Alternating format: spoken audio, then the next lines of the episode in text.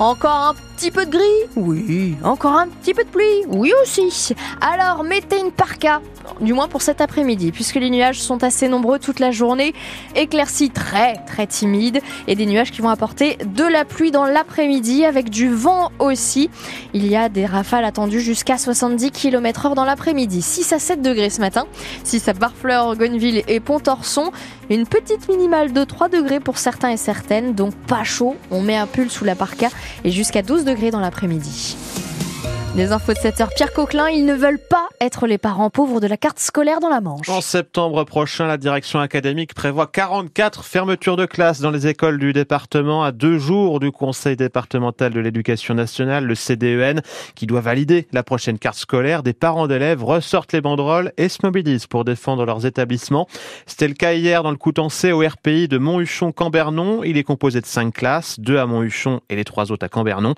Mais le projet de carte scolaire prévoit la fermeture d'une classe en septembre aux grandes dames des parents rassemblés hier à Monthuchon assez inquiet parce que c'est dommage de, perdre une classe, euh, surtout que ça, ça, met en danger euh, l'école. Et puis euh, le fait de, s'il y a la fermeture qui est effective, d'avoir une surcharge au niveau des, effectifs. Donc c'est surtout ça qui est le plus inquiétant en fait pour les enfants, pour leur apprentissage. Qu'ils puissent travailler dans de bonnes conditions, il faut que la classe reste ouverte.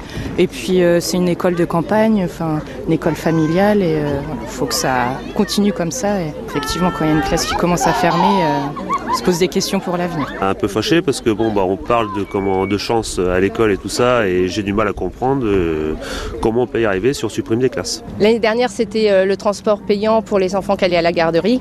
Donc j'étais concernée pour euh, l'école de Cambernon, elle va à la garderie donc à Monthuchon, donc transport scolaire payant. Aujourd'hui c'est l'effectif des classes qui est remis en question. Je me dis que l'école publique, oui, est, est mise à rude épreuve. Autre mobilisation de parents prévue aujourd'hui à 8 heures devant la maternelle de Montebourg et l'école de Sotteville, près des Pieux, deux établissements qui pourraient perdre chacun une classe en septembre. Un appel à témoins lancé par un père de famille sur les réseaux sociaux dimanche. Sa fille de 8 ans a été victime d'un accident de manège en marge du carnaval de Granville. Sa robe de princesse s'est retrouvée coincée, elle a été happée par la machine. Bilan, selon le père, une dent cassée, des contusions et une fracture ouverte de la jambe. D'après nos confrères de la presse de la Manche, une enquête est en cours et de premières inspections de manège ont eu lieu hier. Le propriétaire doit être entendu. Le commissariat de Saint-Lô sera fermé au public demain de midi à minuit. Une opération d'ordre sanitaire doit être effectuée. Si vous devez réaliser une démarche en présentiel, notez que les agents vous accueilleront dans les locaux de la police municipale rue de la Laitière Normande, c'est près de la mairie. Le bloc opératoire de la clinique de Coutances reste fermé. C'est le cas depuis un mois. Désormais, un des travaux ont été réalisés sur le système d'aération, mais des analyses ont été effectuées et il reste encore quelques traces de microbes dans l'air. Une clinique qui était au cœur d'une réunion hier soir en préfecture sur l'offre de soins en centre-manche. On y reviendra avec le président de Coutances Méret Bocage, invité de la rédaction à 7h45. Mais comme chaque matin, on vous pose aussi une question. Aujourd'hui, on s'intéresse à notre santé. Selon vous, sommes-nous tous égaux en termes d'accès aux soins dans la Manche? Avoir un rendez-vous chez le généraliste ou le dentiste? Venez nous, nous raconter comment ça se passe chez vous. Vous avez la parole dès maintenant au 02 33 23 23 13 23. Alors pour un meilleur accès à la santé, il faut des professionnels, bien entendu. Aujourd'hui, l'Institut de formation en soins infirmiers de Cherbourg ouvre ses portes au public de 16h30 à 19h30. Un établissement qu'on appelle plus communément l'école d'infirmières, mais on y forme aussi des aides-soignants. Un métier en perte de vitesse ces dernières années. Antoine Liffaut, vous êtes allé à la rencontre de la directrice du site dans la salle des travaux pratiques. Ah oui, c'est très effrayant quand même. Pour moi, non. Pour le profane, oui, certainement.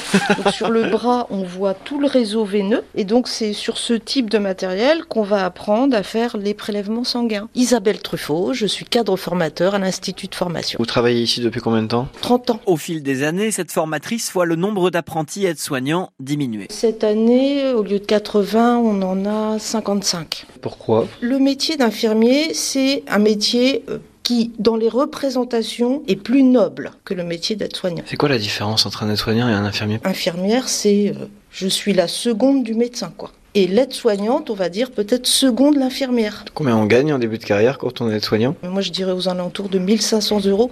Et pour une infirmière, on va être euh, à 1800. La différence, elle n'est pas énorme, énorme. Toi, tu dirais quoi, Émilie? La période de Covid, je pense que ça a amené, oui, les gens à une réflexion. Émilie Géroir travaille au secrétariat. Ils se sont rendus compte que voilà, peut-être le métier d'aide-soignant, c'est peut-être pas assez valorisé, alors que malgré tout, ça reste quand même un métier euh, très important. euh. Une aide-soignante, je dirais que la seule possibilité d'évolution de carrière qu'elle ait, c'est euh, devenir infirmière. Ici, la classe d'aide-soignants compte un tiers d'élèves en moins en 4 ans. Et dans la Manche, on compte quatre centres de formation en soins infirmiers, dont celui de Cherbourg, donc, qui ouvre ses portes au public de 16h30 à 19h30. Les syndicats agricoles maj- majoritaires reçus à Matignon cet après-midi. À moins de deux semaines du Salon de l'agriculture à Paris, alors que les organisations menacent de reprendre les actions s'il n'y a pas de garantie de la part du gouvernement. Le chef de l'État doit aussi rencontrer l'ensemble des syndicats du secteur, la coordination rurale et la confédération paysanne demain, et la FNSEA et les jeunes agriculteurs la semaine prochaine. Une tradition avant chaque salon, prévient l'Élysée. Mais cette année, ces rendez-vous, ils prennent une autre dimension après le mouvement de colère d'il y a quelques jours. À moins de quatre mois des commémorations du 80e anniversaire du débarquement, la région propose de redécouvrir les sites emblématiques de la bataille de Normandie. 80 visites gratuites entre le 25 février et le 4 mai avec des guides conférenciers. Il faut s'inscrire via le site guide-de-normandie.fr. Elle avait assisté au bombardement de Saint-Lô le soir du, du 6 juin 1944. L'adieu aujourd'hui à une mémoire de l'histoire de la capitale des ruines. Les obsèques de Mireille François seront célébrées cet après-midi en l'église Sainte-Croix. Elle est décédée euh, mercredi dernier à l'âge de 99 ans. Durant sa vie, elle a beaucoup témoigné, comme lors du 75e anniversaire du 19 en 2019, au micro de France Bleu Cotentin lors d'une rencontre avec des lycéens manchois. Mireille François avait raconté sa soirée du 6 juin 1944. Le soir, à 20h à peu près, on était à table. Tout d'un coup, on a entendu donc euh, ce bruit d'avion, mais alors euh, vraiment très assourdissant. Et quand ça, ça plonge, ouh, ça, enfin, le bruit est effrayant. Et avant qu'on réalise que c'était pour nous, ben, les bombes tombaient. Aussitôt, l'instinct, c'est de se sauver. Il y avait un petit chemin au bout de la rue, c'était pas loin. Donc, on, est parti se cacher dans ce petit chemin-là. Et après, beaucoup de Saint-Lois nous ont rejoints d'ailleurs.